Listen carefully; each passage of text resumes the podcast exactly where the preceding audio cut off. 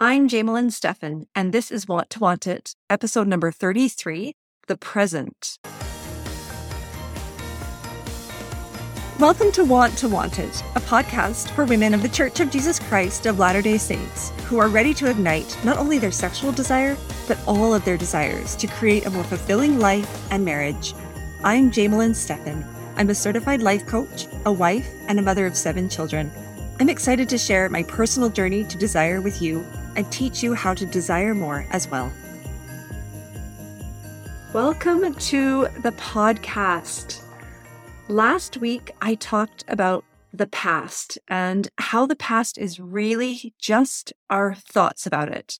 The past is what we make it mean now, and that creates the impact the past has on us. And after I finished recording the episode, I got thinking about the book A Christmas Carol.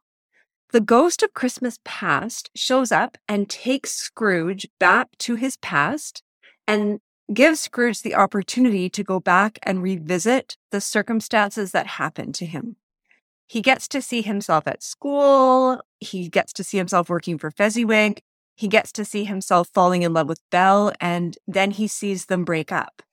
Now, he has always had that past, but going back through it with the ghost of Christmas past caused him to have a different thought about it than he had had before. Really, it caused him to have different thoughts about himself in the past, the man he had been.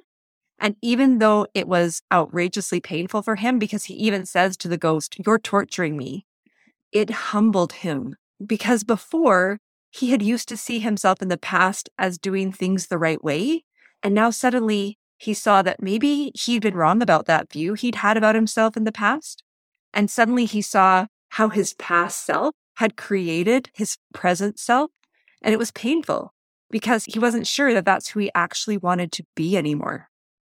This experience of going back to his past again and seeing it broke open this very closed off, crabby man and allowed him to have a completely different approach when the ghost of Christmas present came to him because he immediately tells the spirit to take him and show him what he wants Scrooge to see. Because Scrooge has to admit that he had learned so many lessons from the ghost of Christmas past that had worked within him for good, and he was ready to learn from the ghost of Christmas present now. So the ghost of Christmas present shows him how abundant life is right now. He takes him out to see people that are enjoying Christmas morning, the people that are living in the present, people actually doing the things that the very day before Scrooge had been incredibly critical of, such as spending money on gifts and feasts that he thought they couldn't afford. So, in watching all of this, now he's so open and willing to learn from the ghost. And he asks him to take him to see family and people having fun at Christmas together. He wants to really enjoy and take in everything he's seeing right in this present moment. And he's sure that there are lessons for him right here, right now that he can learn. So the ghost takes him to see his nephew and their friends playing games and having fun together. And then he takes him to Bob Cratchit's house and he shows him the very humble circumstances of Bob's family, who are also still loving their Christmas day. And they have this little son, Tiny Tim, or Small Tom, as my nephew calls him. I almost died. It was so cute you were watching this show and he came in and was like, that small tongue. I died. Anyways, it's Tiny Tim. Back to my story. Anyways, they have this son, Tiny Tim, that is sickly and crippled. And yet they are just loving and living for this Christmas day. They're enjoying the here and the now and being completely present in the present. It's like the past is in the past in this moment and there isn't really any thought about the future. It's just all about right now for this little family. So I want to talk to you today about the present. I want to talk about how to experience the present without totally ignoring the future, but without letting the future or the past dominate the now. So every six months, our church has a conference where we hear talks from the leaders of our church. In the last conference, the president and prophet of our church, President Russell Nelson, shared this poem by Henry Van Dyke that was posted on a sundial at Wells College in New York. And here's what it says The shadow by my finger cast divides the future from the past. Before it sleeps the unborn hour in darkness and beyond thy power. Behind its unreturning line, the vanished hour, no longer thine. One hour alone is in thy hands, the now on mm. which the shadow stands. He shared this poem because he wanted to illustrate that we cannot change the past. We have no control over it once it is gone. And we cannot control all that may come to us in the future, but we can control how we spend our time right now.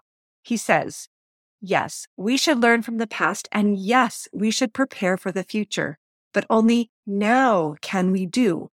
Now is the time we can learn. Now is the time we can repent. Now is the time we can bless others. And I would add, now is the time we can truly be present in. The present is the only thing that is real because it's the only thing taking place right now. Now, there are certain circumstances that seem to make it easier to be in the present. Like, for example, when I had my babies, I found it very easy to just be in that moment. When labor is unbearable, like before the epidural ban came around, I was completely in that moment. And when I was pushing, that was all I could focus on. And certainly when that baby was finally born and the whole world just stops, the only thing I could focus on was that baby and Jared, and nothing else mattered. This summer, I've been learning how to surf behind our boat. So I've been trying this for a few summers and I can get up, but I have never been able to actually let go of the rope and really carve and stay in the wave. So when I'm behind that boat, my whole focus is on what I'm trying to do because I'm trying to learn a new skill.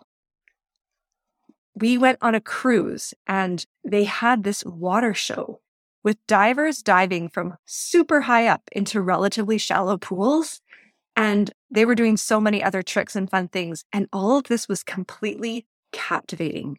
And we were just totally caught up in the moment the whole time. Or I think about all of the nights when my husband has been at work and I wake up thinking that someone has broken into my house and I am pinned to my sheets in total terror. And I'm like straining my ears for any sound and trying to discern through the darkness anything with my eyes those moments have my complete attention, my complete focus. All of my senses are just in that moment. So I think it can be very easy to be present when we are feeling a lot of joy or when we're feeling a lot of pain or fear or when we're forced to really focus on the task that we're completing or when something is very new and novel and very captivating. But what about other times?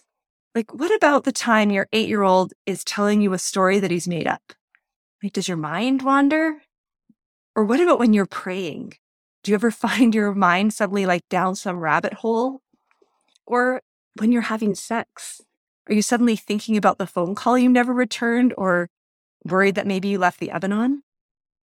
Sometimes I'll be driving along and I will be overcome with sadness about some future pain I worry that I'm going to have to experience right? The death of a parent or the loss of our home or some other future circumstance that may or may not ever happen. And my fears about the future ruin my present because I'm crying tears about something that hasn't happened and may never happen. This summer, I went on some pretty big hikes, and at times I found myself focused on the end, like the time when the hike would finally be over, instead of looking around myself and taking in every bit of beauty that was constantly surrounding me. Now, I don't want to tell you that you are bad or odd if you find your mind wandering away from the present moment. This is completely normal and human. I am not a practiced meditator, but the woman who taught me about meditation told me to expect that while I was meditating, my mind would inevitably wander, and that instead of beating myself up about that, I should just notice it and gently redirect my brain back to the present moment. Different mindfulness techniques are designed to help us practice being mm. more present, at least for a time each day. And different techniques work for different people. For example, I have some very good friends that find that meditation works fantastic for them. For others, they find that yoga is their best way to being present. I think the key is to find the way that works for you to help you be more present in the present if you want to be.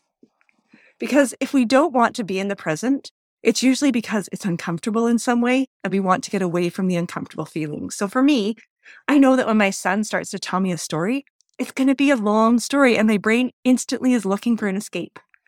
I don't want to be present in this moment. I know that as he tells the story, I might start to be a little confused about the story. I might get a little bit bored. But my higher desire is to be a mother who genuinely listens to her children, even when it's not convenient, even when it's not interesting. So if I want to be present, then for me, I have to put down anything I'm doing and I just have to give him my full attention. And if I catch my brain wandering, I just gently redirect myself back into the moment. For those of you who feel like your to do list bombards your mind when you're being intimate with your husband, just gently redirect your brain back into your body and focus on your senses, especially touch. Really focus on the feeling of his hands or of his kiss or of his skin. I know some people who pray out loud when they pray so that they can stay present in their prayers. You could start an in the moment gratitude practice where you tell yourself what part of this very moment you are grateful for, because it just brings you back to what's happening right now. When you are in a store or a restaurant, look at the people who are serving you, look at them in the eye, call them by name if they have a name tag. That's being in the moment with them. I really try my best not to be on my phone when someone is serving me. So if I'm at the till with somebody, I don't get on the phone. I have had a child call me from school and I've had to get on the phone, but most of the time I don't take my phone up to the till. I don't have it in my hand because I want to be in the moment with that person who is serving me. I used to have so much trouble falling asleep. And then I started to have so much trouble staying asleep. And when I was awake, my mind would be racing about something from my past, or more often, something in the future that I was worried about. I wasn't in the moment.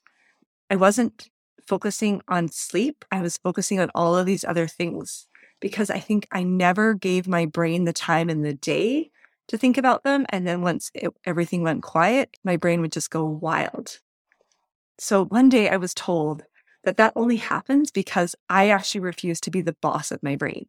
I actually refuse to just say to my brain, no, we don't do this right now. So now when I'm going to sleep, or if I wake up in the night and I can feel those future or past thoughts trying to come in, I just say, nope, it's sleep time now. We're not thinking now. And I require my brain to focus on my breathing. I require it to follow my breath in and my breath out.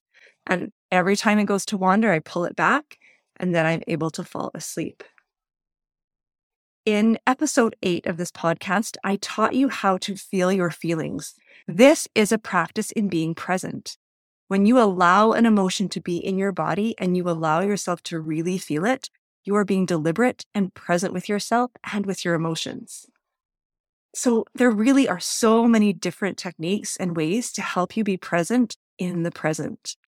Now, as a life coach, a lot of my focus with my clients is future focused.